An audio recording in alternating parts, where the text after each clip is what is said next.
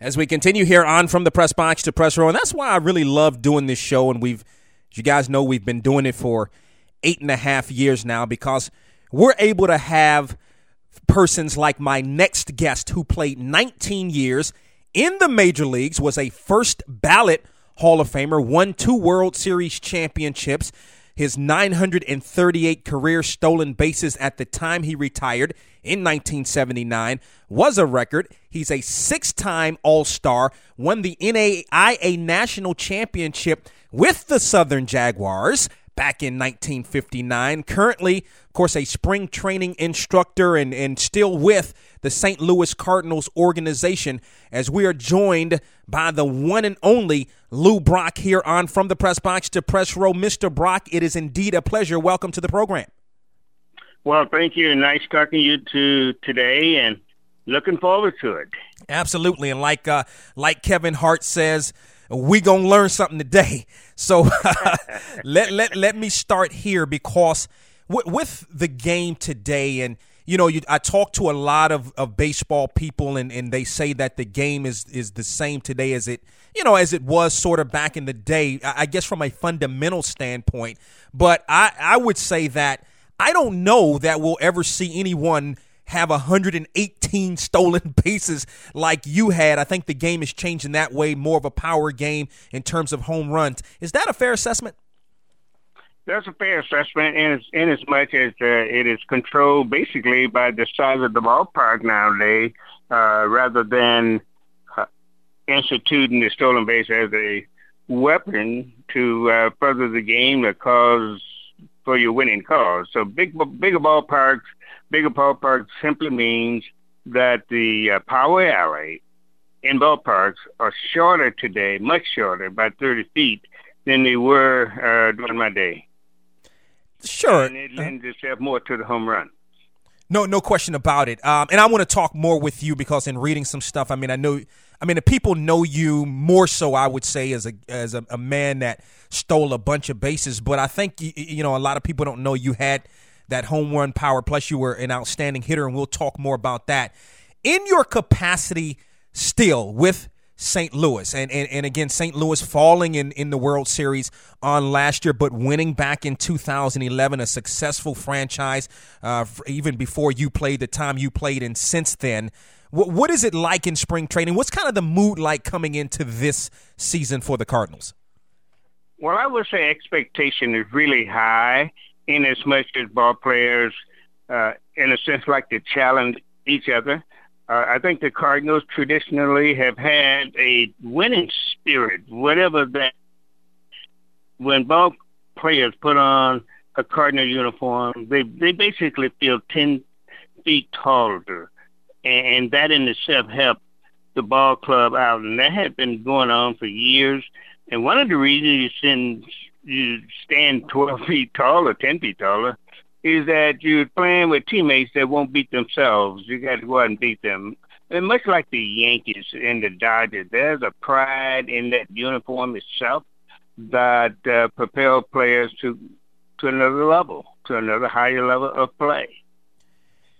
And you know, uh, Mr. Brock, I mean, it's it's been what now the third season since Albert Pujols signed, of course, with the Angels, uh, and what kind of effect has that had? I mean, the fact of the matter is, even though that has since happening, it's now been going into the third season. The Cardinals has have still been very successful again, making it to the uh, the World Series last year. How much of an effect has that had? Uh, again, I know we're three years now, but but with him uh, having left a couple of years ago, the St. Louis Cardinals organization. Well, actually, Albert was one of the premier players in baseball, and perhaps in the uh, top 10 of all times. Uh, when I say top 10 as a hitter, there's a lot of arguments on that. But the fact is that he was a, a player you could depend on. And so when Albert uh, opted to leave St. Louis, we needed a player who could probably play 80% produce about 80% what Albert did. And we found that guy. His name was Carlos Beltran.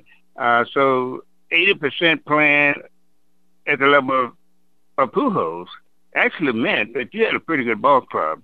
And all you need, like most pitchers, more uh, I should say like more ball clubs, is pitching. And so we were fortunate to find a couple of strong arms.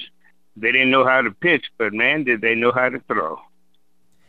That the voice of the great Lou Brock, who joins us here on From the Press Box to Press Row. And as I stated before, uh, you going to learn today as, uh, again, Lou Brock, of course, attending Southern, if you didn't know that, winning, in case you all didn't know, winning the NAIA National Championship back in 1959. We'll talk more about that. Uh, and and when I say that, Mr. Brock, in terms of learning something, I I mean it, it, again, you know, your last season was 1979. I was five years old then, so I, I I I understand a bit of the history of the game, but never really saw you play. Didn't even know, you know, that you had been with the Cubs a couple of years before St. Louis. What were those days like uh, with the Cubs for you? Actually, they were like boot camps. Uh, I hate to put it that way, but that's about what it was. I was learning how to maneuver my way around the big leagues and trying to become acclimated. Most time, a, a, kid come up to the big leagues, he got about three years to prove prove himself. Uh, uh, uh, and that third year with the Cubs, I was traded. I had already begun to uh, hit the ball, hit the ball well, and the defining moment. Every ball player has a defining moment that actually, actually he gathered that I can now play with these guys. Uh, once that is assessment is made, uh, you're going to be okay. That happened to me as a Cub. It just manifested itself down in St. Louis, and everybody thought it was the food in St. Louis that caused it different. Nevertheless, I had reached that, that point where I can now play with these guys. Once that assessment is made, uh, generally you're on your way. Well, what was that? Def- I mean, it, was it a specific you know, in a specific event, uh, a, a hit, a stolen base, a home run? What what what exactly defined that moment for you when you realized I can play in the major leagues? Well, I, well, when I decided, when, when I found out I could play with these guys, actually it was a fly ball that was hit to right center field that we hit some distance by Vada Pinson. That was a player named Vada Pinson, had speed. He could run with the best of them and Vada hit a line drive towards right center field, and I uh, decided to challenge the ball. Went up against a 14-foot wall to catch it, and if I didn't catch it, Vada Pinson, one of the fastest men in baseball, not only had a double, but now we get a home run because Brock challenged the ball. And as I went up against the wall, came down, looked for the ball, knowing full well didn't catch it, Vada was running as though the ball was out of the ballpark. Uh, he had seen the ball roll around in, in the outfield. Frantic, frantically, uh, uh, I decided to uh, look for the ball. and as I was looking around, frantically looking, looking, looking, the fan says to me, if you look in your glove, you may find it. and I was a little teed off at the pen because that was sort of a, a ridicule. And uh, but I had no choice. There was I could find the ball. Ball was not in the stand. Where did it go? And I looked at my glove, and that was it. And I began to laugh, and I laughed from from the wall all the way to the dugout. And that was the, the defining moment that said, I now can play with these guys. And from that day forward, uh, I began to hit 300 plus for the next uh, 17, 18 years.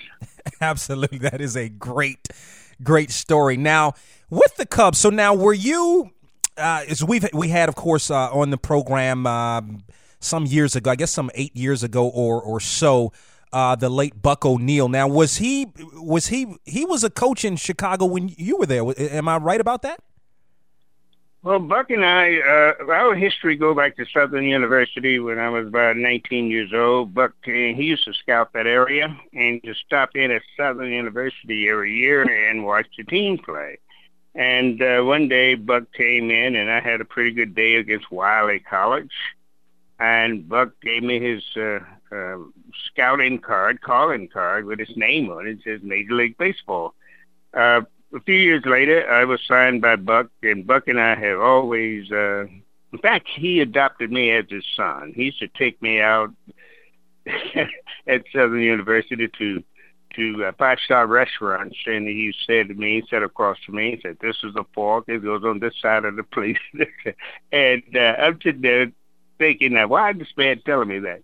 And then one day he said, "You know, you just may make the major leagues." And uh, three years later, I was. I did make the major league. Buck was named the first black coach in that period of time because the Cubs brought him into the big leagues to be my roommate. That I would make some of these adjustments that needed to be made to become a big league ball player.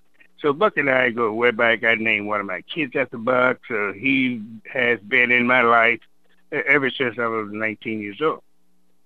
That is awesome. We are talking with the great Lou Brock here on From the Press Box to Press Row. We're going to step aside, take a break, come back. We're going to talk more about Mr. Brock's days at Southern University and, of course, his time as a player with the St. Louis Cardinals, which included six All Star games and two World Series championships. More with Lou Brock here on From the Press Box to Press Row after this. Okay, Mr. Brock, stand by. Okay. Again, you're tuned into From the Press Box to Press Row. I'm your host, Donald Ware. We're talking with the great Lou Brock, of course, a first ballot Hall of Famer, still very active in Major League Baseball and with the St. Louis Cardinals. And, you know, Mr. Brock, I was reading where you originally, uh, and, and it's, it's your, your story is so fascinating because – you didn't start playing, at least what I was reading, you didn't start playing baseball until you were in the 11th grade. That going to Southern University, you weren't even going there to play baseball. You were going to uh, on a on an academic scholarship, and I want to talk more about that.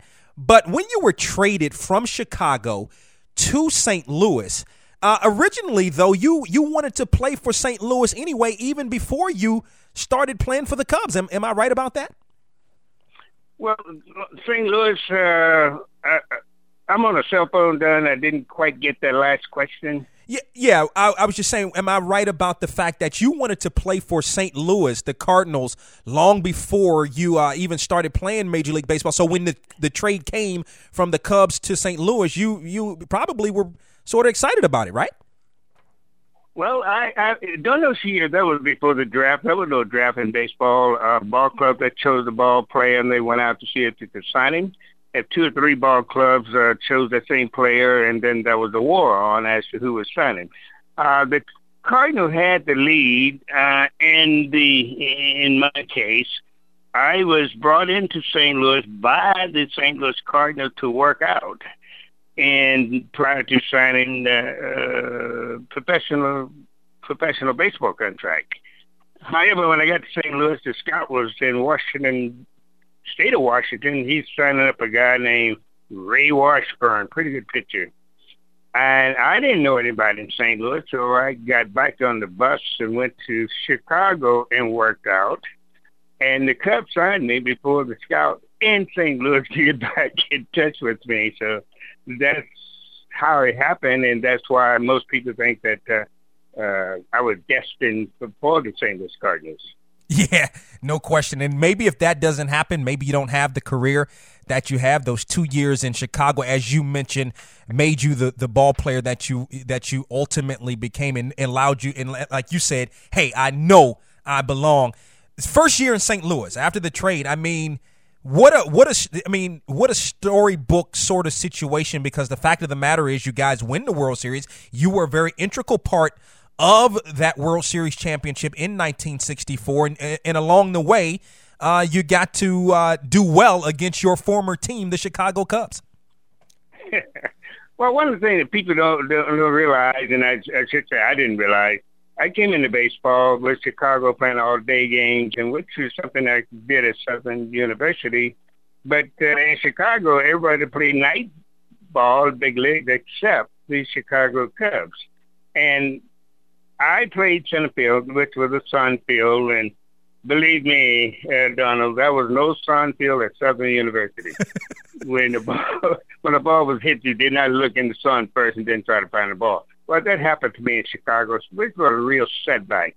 Uh, but I could always hit, and I hit some long home runs in Chicago. Had some what I thought terrible years with a bat. If I was playing today, there would be good years when you hit 260s. Uh, but when I got to St. Louis, uh, there was no sun field. Like, wow, this is Major League Baseball at its best. And so I was around hitters like Curt Flood, Bill White, Stan Musial, Red Schoendienst. And unlike Chicago, Chicago had a pretty good hitter, Billy William and Ernie Banks and Santos. So all teams got pretty good hitters.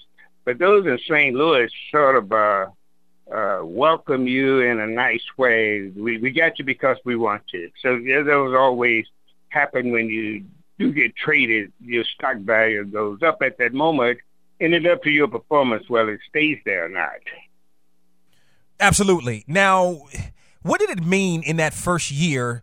Let, let, let me back up. Let, let me let me actually back up because I also was reading where um, you know, you were so fast, but you seem to be be a be a man that could really hit for power and really hit home runs. Obviously, we know you have the average. Did you kind of, you know, was your game changed in a sense uh, to more of a of, of of a guy that really got a lot of hits and hit less for power because of the speed that you had, especially early in your career? Is that am I right about that? How how did that transpire? Well, you're right. That was. Uh that was a struggle for me. I, I, I could hit ball like Billy Williams at the Cubs. I could hit him as far. I had hit a 500-foot home run as a Cub out of the polo grounds in New York.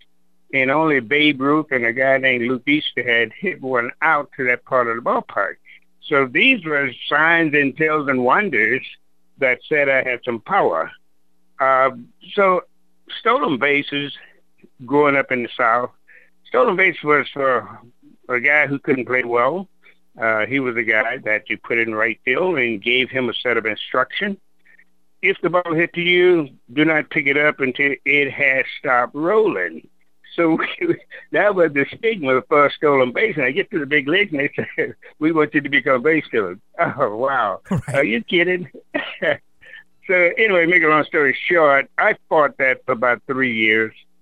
Uh, if I can continue the story, I got traded to St. Louis, and the manager said, "We need somebody on our ball club who can match Maury Wills of the Dodgers.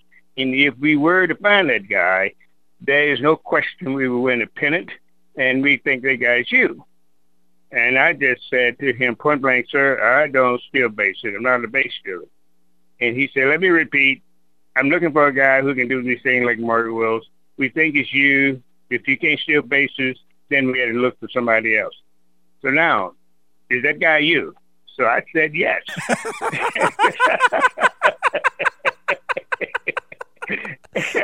and that year I went on to have the best year I've had with a bat. He had 200 hits or more. But but the fact was that they did need a base stealer just to compete and win, and we so that was the hardest test that I have. How did you come against all those things that you didn't want to do as a ball player? Play right field, be a base stealer, and have the stigma. And now you go to the World Series based upon your legs and those kind of things. Wow, the great Lou Brock joins us here on the program, and, and then getting back to the World Series again, just being traded, helping St. Louis to win. Uh, uh, obviously, one of the great uh, major league um, major league teams. Uh, what was that like winning that World Series championship in 1964 again, essentially just being traded from the Chicago Cubs? Well, when I got to the World Series, actually we were playing, playing the mighty Yankees. that was the last year of their dynasty. Uh, they came into St. Louis. We we had a pretty good ball club, and we knew we could play with them. Uh, we weren't so sure our pitching could hold up, but uh, we had a guy named Bob Gibson who could pitch with two days rest, which nobody knew about. Uh, he wasn't great in those two days rests, but he had enough to beat any ball club. So we rode Bob Gibson all the way, and, and, and a lot of players rose to the occasion. Uh, I uh, had a pretty good uh, World Series. I batted 300. By the way, uh, I have the highest batting average in World Series history in 21 or more games at 391. So I, I could I could hit the ball sure. if the ball was thrown. So I didn't have a problem there. I just had a problem. Could we could I be on base enough to light the fuse to enthusiasm in a game that would cause us to win? Uh, that was always my challenge. Wow. The great Lou Brock joins us here on the program. By the time, Mr. Brock, you entered the major leagues 1961 your first full season in, in 1962 jackie robinson had been had broken the color barrier some 14 15 years previous those early days and throughout your career you can speak on it throughout your career but particularly those early days 14 to 15 years into the major league by, uh, uh, when the color barrier was broken. What was that like for you? What was that like for black ball players at that time? I may have been in the third generation of players to come in, the black players to come into Major League Baseball. Uh, certainly Jackie Robinson. Then right behind that, four years later, there came Willie Mays, but Don Newcombe and and uh, Roy Campanella all came in in 1947. Then another wave came in in 1951 to Joe Black, and then five years later you pick up Hank Aaron and and and, and uh, Ernie Banks in that crowd. Then six to one. Uh, then there was the Brock group that came in, uh, and, and so the tension, racial tension, hadn't gone away, but it had lessened to some degree. And therefore, what Jackie Robinson went through, I would say 90% of us in that third wave didn't go through that. Uh, by that time, uh, acceptance, is there a word or not? But, uh, you know, accepting is one of those things I'm going to play with it because I got no choice. Well, that had begun to take roots, and that's what I was caught up in. So I I started out in St. Cloud, Minnesota, all white town, and I saw two black people. And I had just come from Southern University Baton Rouge, where he saw nothing but black people. right. So that was a shock for me, a culture shock uh, that I had to get over. So it had nothing to do with whether I could get over that kind of thing or not. It just I was thrust in it, and if I was going to make the big leagues, uh, I had to uh, make that adjustment. And I ask that question, and it sort of sets up the next question because, you know, all the things that we read about, you know, how, how great a, a player that Ty Cobb was. We read also that he was, in fact, a racist. And the, the fact of the matter is, you broke his, his record of the most stolen bases of all time in 1973. What did that mean to you at that time? Well, it had a lot of meaning to me. Thank. Uh, I, I was one of those players. Believe it or not, there's several players in the big leagues that lived under the threat banner. I mean, you were threatened if you did this, threatened if you got this. I mean, these were real threats. Uh, Ty Cobb uh, record uh, was no different. It brought on a a threat, and uh, so then you as a person began to challenge that threat to see if that would come true. And once you're aware of on a daily basis, there were security guards and bodyguards all around you, and you just had to play baseball. So I got a taste of what Jackie Robinson must have gone through. But by the same token, these things only came when you were challenging some major record that people didn't want broken. And we saw that in Hank Aaron, and we see that even today when players come out and challenge baseball historical records that has deep meanings. The great Lou Brock joins us here on From the Press Box to Press Row. Let's take a pause for the cause. Come back. We'll wrap it up in our last segment with Lou Brock and talk about his days at Southern University. You're listening to From the Press Box to Press Row. Okay, Mr. Brock, stand by. Okay. Welcome back to From the Press Box to Press Row as we continue our conversation with the great Lou Brock. And Mr. Brock, before we, we talk about Southern, one last thought about your playing days. And you, you mentioned Bob Gibson, and he was, you know, such a great pitcher. How, how great? Because I think a lot of times when we look at the history of baseball, sometimes I, I, at least from where, where I sit, and again, never having seen him play, Bob Gibson seemed to have, have been in, in, the history of things more of an underrated pitcher when you go back and we talk about now some of the great pitchers. How great a pitcher was Bob Gibson? Bob Gibson could have pitched in any generation, any time in the history of baseball. Uh, he could throw hard. He threw just as hard as your Nolan Ryans. And uh, when I say that, he throws threw the ball somewhere between 9,500 miles an hour.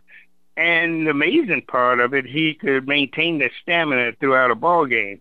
Uh, most players sort of get tired, pitchers get tired about the seventh inning, and then here comes the second win. But Bob, uh, by the time you got to his second win, uh, the game was over. Uh, he was one of those guys that pitched real fast, and he used to say, I'm going to pitch today an hour and 59 minutes. I'm out of here. so hour and 59 minutes. He struck out about 10 or 12. He pitched a one and nothing ball game, and we were gone.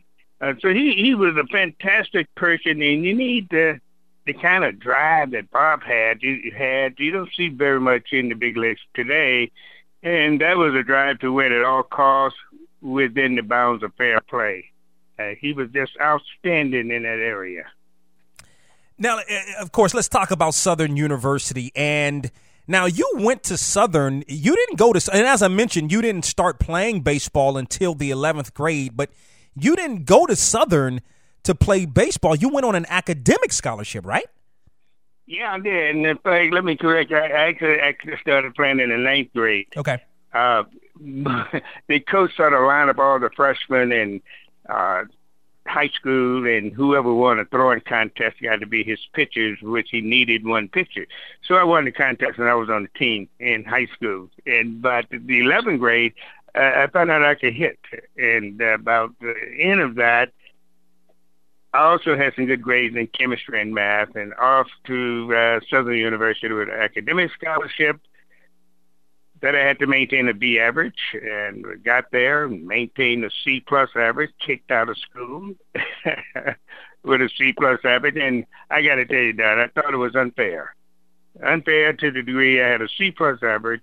Guys in athletics had a C plus average and they were in school and I'm out. And so I just followed the boys and try for the baseball team, see if you can be a walk on. And uh, all that came to pass. Man, what? So, what were those days like at Southern playing baseball? I, I, we'll talk more specifically about the NAIA national championship, but just in general, those days at Southern playing baseball. Well, my entree, for an example, I told you I was a walk-on. I was out watching the ball club for about two weeks, trying to decide whether or not I could uh, get the coach attention to tell him I could play baseball, and uh, I never could muster up the courage to do such. And a little boy came up to me one day and said, with a glove, pounding in his glove, I'm going to chase baseball for the teams. Jumps out on the field, crossed the white line, which I had been looking at for about two weeks. And the kid is chasing balls. Players liked him. They pat him on the head uh, when he gave them the ball. Uh, so I decided to join the kid. And one day, uh, chasing fly balls, giving balls to the players, I, I passed out from exhaustion and then the coach came to me and the trainer, rather than said roll him off the field while laying on the ground, I, I heard the coach say, get up, kid, and take five batting practice swings. And I actually thought he was talking to the kid that was with me, my companion, chasing fly balls. But anyway, he was talking to me. I got up and uh, with wobbly legs and all, and uh, hit three out of five out of the ballpark, and I was given an athletic scholarship right there on the spot. So that's wow. where I was recognized as a ball player in college uh, on on my back. like Kevin Hart said, you gonna learn today. That's that is an awesome story. Um, 1959. So that's the year that uh, that Southern won the NAIA national championship, and it uh, if if if I've looked over this thing correctly, may have been the only time, at least since then, that an HBCU has won a national championship in baseball. What what was that year like, and then ultimately winning that NAIA national championship? Well, the NA, NAIA uh, championship uh, had never invited a black school to that tournament. We were the first ever to be invited. And uh, so we got there and we planned to host uh, college with Sul Ross State uh, in Texas. And uh, we won that game. And we actually had to uh, band together, if you want to say such a thing, band together as a team. We knew uh, nobody wanted us there, but somehow when we beat the favorite, uh, we became the favorite. And now it was this game to game to game to game. And at the end of the, that tournament, when the dust had settled, uh, we had won the championship. Uh, I recall hitting a three-run homer. Uh, we were down like three to one, two men on. I hit a three-run home over center field fence and then top of the ninth. And after that, we were champion. Wow so it happens so fast when you talk about those kind of things. When you enter those, uh, you know you, you're there to play your strength within within yourselves, uh, which was all black guys, and uh, we just banded together and, and decided to uh, show them what we could do. And then, lastly, Mr. Brocken, we appreciate the the the time you've been so gracious that you've given us here on from the press box to press. Of course, we're joined by the great Lou Brock, uh, the commissioner uh, has put together a, a, task force to study why or how to get blacks back in baseball. Of course, the current head coach of Southern, Roger Cador, is part of that.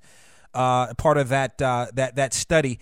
Your thoughts, because the, the the the fact from what I've seen, in, especially in the north, the more north you go, the less that blacks are playing baseball. But when you look in the South, especially, you can look across the SWAC. I mean, it's a, a lot of most of the SWAC teams have black ball players. Uh, maybe they're not obviously not getting to the next level in terms of Major League Baseball. What is it that we need to do? Why is there such a lack of of blacks in baseball, and what do we need to get? What needs to be done to get it back to the level that it once was? Well, number one, we got to to to uh, to institute the institution of baseball back into the black community. Right now, that institution where people pour money into academies and these kind of things uh, used to be in the black community. Now they're in South America and uh, Taiwan and, and Japan and Australia. So a lot of money is poured into those countries in the development of ball players. In the black community, there is no money poured in for the development of ball players. And so as a consequence, it is one of those things that uh, if I can't develop you, how are you going to play? So it's nothing against the black player. Is that the the is that the economics is against him. Now, number two, that is against most black players, is that in America there's something called the Title Eight rule. pardon me whereby a ball player has to can't go professional, can't go pro until his class graduates. In America, we're about 18, 19 years old when that happened. Other countries, those kids can go pro at age 15, 15, 16. And so they get a chance to play from 16 to 19 years old where the development of your skill happens in baseball, they can do that while we are still in school. And when we get out of school, those guys generally from other countries, you got about a three-year lead on you. And believe it or not, in baseball, if you hadn't shown what you could do at age 23, chances are you're not going to get much better. And so we're behind that kind of uh, dilemma. I don't know whether baseball one day may say, players from other country got to be 19 years old before you can get here? Or does the education rule here allow players to become pro at 15 years old, 16 years old, uh, prior to his graduating class. That to me is the major issue that we have to overcome. Very well said. Uh, of course, joined by the great Lou Brock here on From the Press Box to Press Row, first ballot Hall of Famer, two time World Series champion, six time All Star, of course, winning the NAIA National Championship with the Southern Jaguars back in 1959. Uh, even though I know Rickey Henderson has the record, the probably the greatest base stealer of all time. And Mr. Brock, we appreciate the time you've given us here on From the Press Box to Press Row. Continued success with the Cardinals, and we'll talk with you real soon. Well, thank you much, and I've enjoyed it. Okay, excellent. I, I, I really do appreciate and learn learned learned a whole lot, and I know my listeners will. Um, we're gonna this will air on um, on Friday, uh, and I, I think I sent you the link to to our website and all of that. So um, yeah, yeah. And then listen, I apologize for the, the long answer at the end there, but uh, until people understand that there is no money pumped into us, right. uh, it's hard to find something out of it, and, uh, and where that emphasis is being put these days, and that throw us about uh, four years behind the curve. Right. No, no, no, no, no. Because I, I mean, I wanted people to get it from your. I mean, I've talked with. I mean, I've talked with Frank Robinson about this. Ron Washington. I mean, I've talked with a bunch of people. So no, I wanted to get mm-hmm. your perspective. So no, no, no, no. That's fine. The, the, it, you, you weren't long at all. That you know, this this was this was great. So, um, so I appreciate it, and uh, hopefully, I don't know if St. Louis will be hosting the the All Star game, but uh, maybe you know I get. To, I don't know if I'll get to St. That was the only time I actually been to St. Louis before and since. Uh, but uh, hopefully, I can get to St. Louis and I'll uh, and I'll look you up. Okay, well, as I say, I hang around a lot at baseball through the commission officer office and All Star games and World Series. I'm generally there. Okay. Uh, so uh, this year's in, in Minneapolis, so not too many people go there. Right. but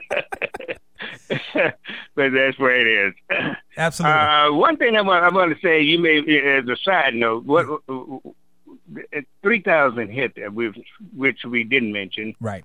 We did. Um, that is probably a high water mark that most players like to get to. Right. And that's only been 28 of them inside of uh, 17,000 men. And so those are the accomplishments. Right. and right. I got one other subject matter at some time if you can. okay. No, go, I am. Go I, I, I am researching what I call the pitch. This is Jackie Robinson first at bat to become validated as a Major League Baseball player. And there's a pitcher on the mound who's going to throw this ball to validate him. but because the validation is not certain where the pitch out of the hand of this pitcher is going to be a baseball uh, missile. And so when it doesn't, it comes out as a baseball rather than a missile. The history has now turned over in Major League Baseball for the first time. Uh, that's a subject matter that uh, I think needs to be told by uh, by us some kind of way. Okay, so no, now, now, okay, so now that's something you you said that's something you're studying, or? Yeah, well, I'm looking into it and the dynamic or the impact of that pitch. Okay. So the pitch by itself, running on the field didn't, didn't validate Jackie Robinson. What validated him when he came to bat? Ah, got you. Yeah, gotcha. so he was validated not as a um, black man trying to play Major League Baseball if that pitch come in as a baseball, he has been validated as a major league baseball player. Right. Without color. Right. Right. Right. Uh, no, you're right. You're right. And the guy who threw the pitch was a guy named Johnny Sain. Johnny, you said Johnny what's Johnny Sain. He pitched for the uh, Boston Braves. He and uh, uh, well, anyway, there's a history on that. There's a story in that that never been told. Um, 50, 50 years later, the New York, not New York Times, LA Times, you may want to look this up. The LA Time did a story 50 years after the pitch. Okay. the headline three-page spread was the pitch that had a beginning but no ending. no ending. Powerful, powerful story. Powerful, powerful headline. So the question today is, where's that pitch? Ah, gotcha.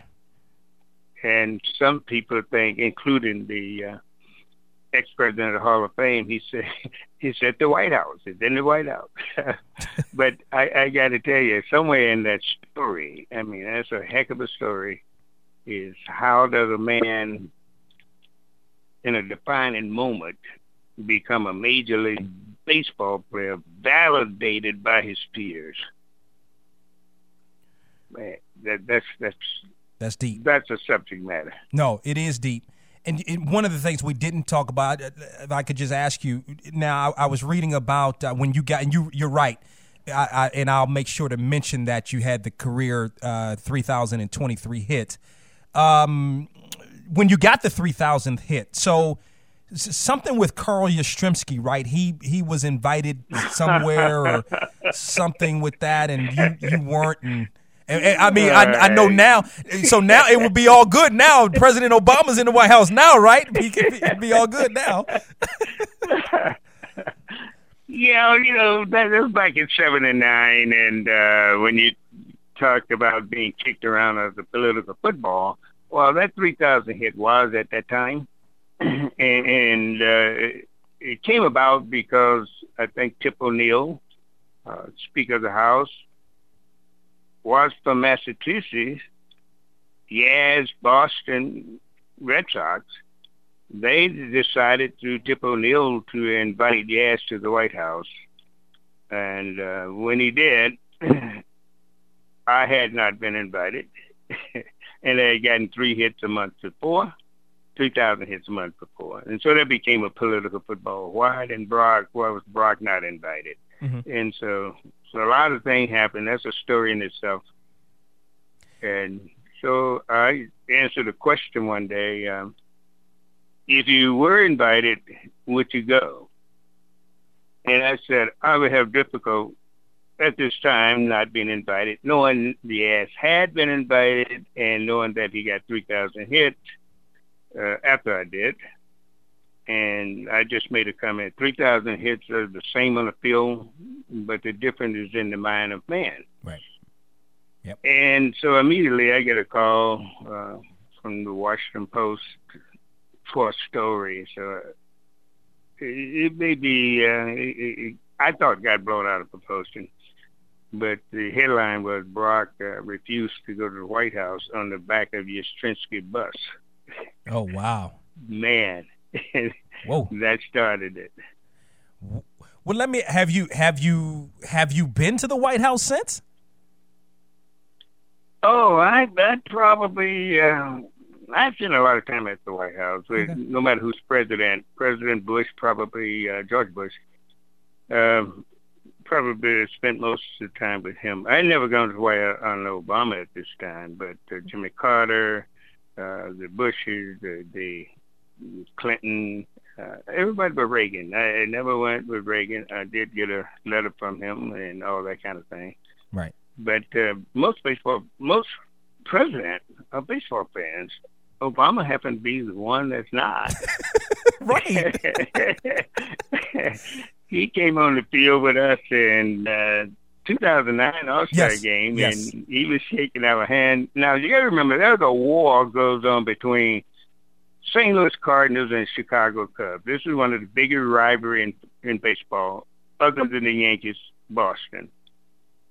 Our president, President Obama, came out on the field, and he has on a Chicago White Sox uh, warm-up jacket. so now he got to walk amongst the Cardinals Hall of Famers, which about six of us, maybe seven at the time. And we're looking at him with this coat on uh, I would not stand next to Bob Gibson, but he said, you know, it could be worse. He could have a cub on, cub jacket. That's right. That's it's, true. It's uh, anyway. Make a long story short, he came through. He, he shook hands with everyone, and he got to me, and I said, "Mr. President, um, uh, you're doing such a good job. And um, uh, one thing uh, most presidents have done uh, in my life when I meet a president, uh, I usually give them a salute. Uh, you don't mind if I salute you, do you, sir? so, mm-hmm. And uh, now, Don, this is where it can get a little hairy because everything has been outlined by the Secret Service. This is your action. You know, your hands here on your side. You know, raise them uh, real fast and those kind of things when the president that close to you. And so now he stepped back and salute. Now I got to raise my hand real quick and salute. And I thought, do I raise my hands or don't I? right. Because you got sharpshooters on the rooftop. right. I mean, that's a moment in time that you're standing there, and then you finally salute. And the next day, people want to know why did he salute Brock and not the other Hall of Famers? right. And I said because, because I asked him for a salute. So did you? yeah, Were you able to? Huh? Were you able to? Did did I salute? Yes. Yeah, I did. Yeah, okay. I did. Oh yeah. Okay. Yeah, yeah. Oh yeah, I could pass that up opportunity. I saluted uh, George Bush, but George Bush used to salute us in church. He come to and have a whole center section open. He finds spots a ball player in church, and he salute. Yes, sir. right. This is the church. Right. But, but all those things happened. That, that yeah, yeah that is that's awesome. No, I was actually I was in the stand, so I mean, you know, you know, I, I, mean, I know you played in St. Louis for so many years, but at that time, I mean, those St. Louis, I mean, I was in the middle because what I was trying to do in the stands, I was on the lower level. I was trying to film uh, President Obama throwing out that first pitch. Man, those St. Okay. Louis fans were vicious, man. I mean, vicious, vicious. Some of the stuff they were saying, you know. You, yeah, and they can be. In fact, I was supposed to address the team, the pep talk National League, which is a tradition to National League get a pep talk from somebody. Um, at the time, I was supposed to address the team that was locked down because President Obama went in and dressed both ball clubs with a little pep talk. I, when the lockdown was over, I came in behind him and I said to the team, I'm supposed to give you guys a pep talk. I understand the president you got one that no other ball club in history ever gotten, and that was a pep talk from the president. And so I'm sure that was a proud moment. I said, but I'm not going to give up I'm about to say. Here come another pep talk. And they all started laughing.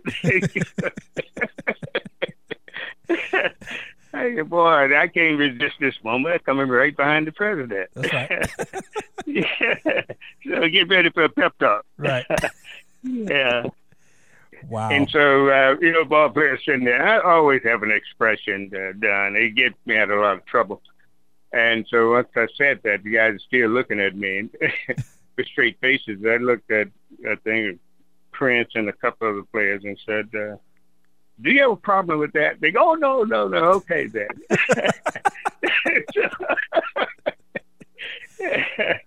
that's uh, the old expression that we use with to break the ice. Do you have a problem with that? Right.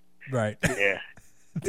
that is awesome. It's just like you're gonna know something after this one. That's right. oh, guys. Oh man.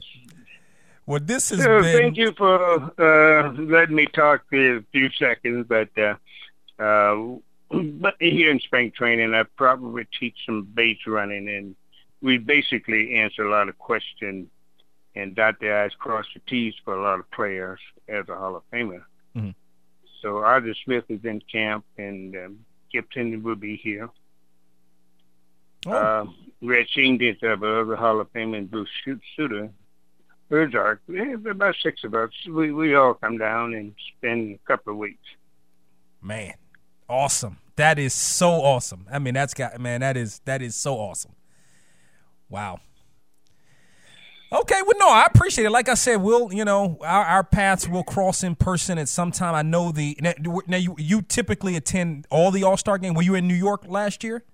I was in New York, and yeah, there's a thing called FanFest. Uh-huh. if you find a lot of Hall of Famers spend time in FanFest, we do clinics and pep talks. Okay. Uh, for kids uh, eight to twelve, and sometimes, but, but, but about about six days of that. so we usually book two. I'm usually book two out of those three days. Gaylord Perry, Ferguson Jenkins, um, a lot of guys that you probably know. You know, they all hang out doing that fan fest, mm-hmm. and that's where we spend our time. okay. Do you do the civil rights uh, game? I see where the uh, do you do you attend that? I attended the first one. Okay. And uh, after that, they started leaning towards Hank Aaron and remember I was talking about the first and second generation of players coming in. Right, right. Uh, Ernie they Banks. lean more towards those players because uh, integration uh, was a forefront. Right. Uh, segregation forefront. So those guys had some real experience, you know, from hotels to food to this or that. And I shouldn't say those guys because I was dispatched to St. Cloud, Minnesota. Uh, I didn't see it because there was no black people there. Right. So I got away in the minor leagues without any of those encounters. So uh, I can see the civil rights game as being one day being huge. Um, right now, I don't know. Right. Yeah. I don't know. I don't. I don't see people loaded up buses in other towns that come to it. You know, like the uh, Jackie Robinson Express used to be. People in the South, right? They boarded buses to find wherever he played. Yeah, no, you're you're right, and and that's the, one of the things. I, I, I, not to hold you, Mr. Brock, but see, that's I, I don't think. See, for me, I don't think what Major League Baseball is trying to do is tr- it, it, trickles down to the clubs. I mean, a, a show like this, we have a, a, a, great reach. You know, you got a black host, we got a black audience. I have a lot mm-hmm. of problems trying to get a lot of baseball players to come on. I don't. I, I've I can. I've gotten a handful like you know, Brandon Phillips has come on my show. Uh, I had Matt. We were very fortunate to get Matt Kemp a couple of years ago when, when he should have won the MVP in 2011. Um, mm-hmm. You know, and I, I don't I don't just go after black players. I mean, I go after the all all ball yeah, players. Yeah. Right, but see, the problem is what Major League Baseball's trying to do doesn't trickle down to the clubs because this this the, the show we have. You should. I mean, you, you got a lot of mainstream stuff like your Tom Joyners and and all of that. But right, they're not right, right. they're not interviewing baseball players. I'm trying to get the baseball players, and we got a great reach. Like it doesn't it doesn't make sense, you know. Yeah, yeah. You're trying to break into the well. You're doing something that the club should be doing, and uh, they don't embrace it. Right. Yeah. So, uh, but again, we still need it said. Right. You're right. From a people point of view, we still need it said. That's right. Um, so I, I travel uh, about 50 cities a year.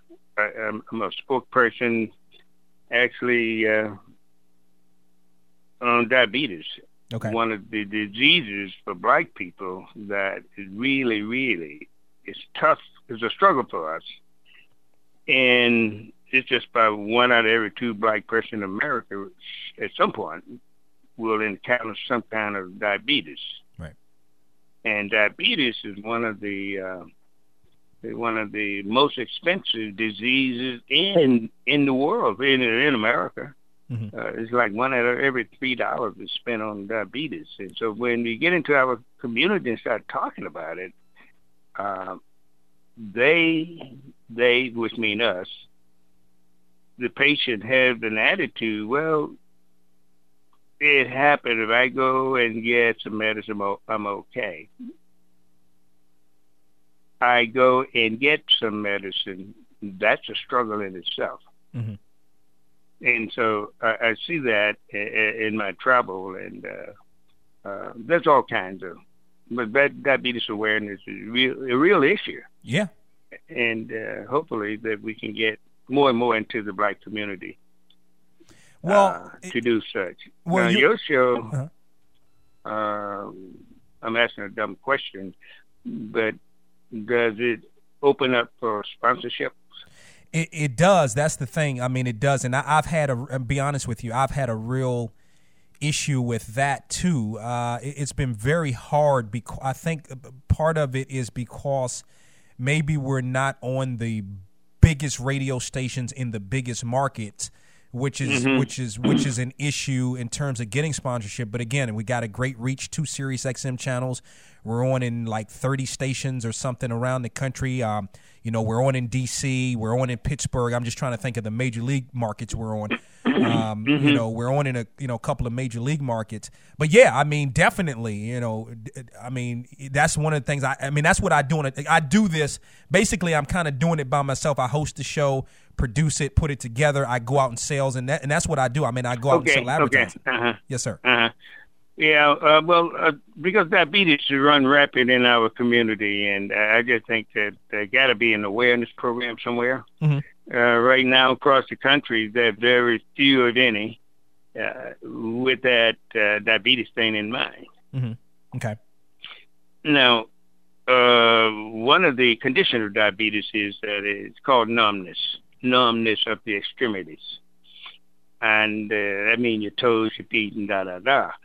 So I make this comment that a man has an extremity that a woman doesn't have, and as a consequence, is numb that too. Mm-hmm. and what we get in our world, the bike world, from that condition is that men will not take the medicine. They claim that medicine is the thing that causes these extremi- extremities to be numb. Mm-hmm. And as a consequence, we have more amputation than any other race in uh, diabetes, uh, all because of that one thing. And I go, boy, there got to be an awareness out there somewhere. Somebody got to step out there on that issue. Yeah. but anyway, that's a lo- that's a bit that's another story. No, so now are you saying that's what you are you are you so the talks that you you say you go to 50 cities a year to and is that you're talking about diabetes is that what you're saying? Mm-hmm. Oh, okay. Mm-hmm. Yeah. yeah, I've been in Charlotte. I was there last year. Oh, okay. Um, yeah, that's why I probably I didn't know you, but I knew where you were. Right. And I knew the market area generally. Uh, but I, I, I do know that that's an issue we, we want to pound. And from your point of view, pounding more and more of, of, of sports history into the minds and uh, of, of people that they can get a grasp on where we've been so we don't make that mistake again. And, uh, but, but, but it's sort of tough. Yeah, it is. Now, are, are, you are you coming to North Carolina? Are you coming to D.C.? Are you coming to Atlanta anytime anytime this this year? I am scheduled again for Asheville. Um, oh, Asheville. Okay. Uh, okay, I'm scheduled. Well, for the last three years, I've been in Columbus, uh, uh, Charlotte. Uh, where is? Uh, these are repeats. Okay. I've been about three or four cities uh, in North and South Carolina, and this this past season I was in those two states a lot more than I have been. Okay. Okay. Yeah, because uh, parts of Col- uh, part Columbia is not that far. I mean, I guess my thing is I'd love to, you know, come speak with you in person if you're going to be somewhere close. I mean, are you scheduled to be in Charlotte or Columbia? You said Asheville, but well, one of them I don't know exactly, but there is what we call a, uh, uh, a medical fair where people come out and and look for what's new in uh, diabetes and what have you. and I think I'm scheduled at one of those this year. Okay. Uh, either in South Carolina or North Carolina. Okay. Okay. Well, maybe maybe I could check in with you every now. Do you do you have do you have an email address or you, you mainly? Um... Yeah, I, ha- I have an email. Uh, that says info at lubrock20.com. 20.com. Okay, so w- w- yeah, maybe I'll just check in with you or get your schedule and you know, uh, I can come to maybe where you are. Like you said, if it's in South Carolina, Columbia is maybe three hours from here. It's not, you know, it's not terribly far. Mm-hmm. You know, mm-hmm. so. Yeah. All right, we'll stay, just stay in touch, and maybe, uh, maybe uh, in some of these cities, I know I'm in a lot of them, so uh, on behalf of diabetes. Okay. Yeah. Excellent. Mr. Brock, it was a pleasure. Thank you. It's a pleasure talking to you. Yes, sir. Take care. You too. Okay. Bye now. Bye.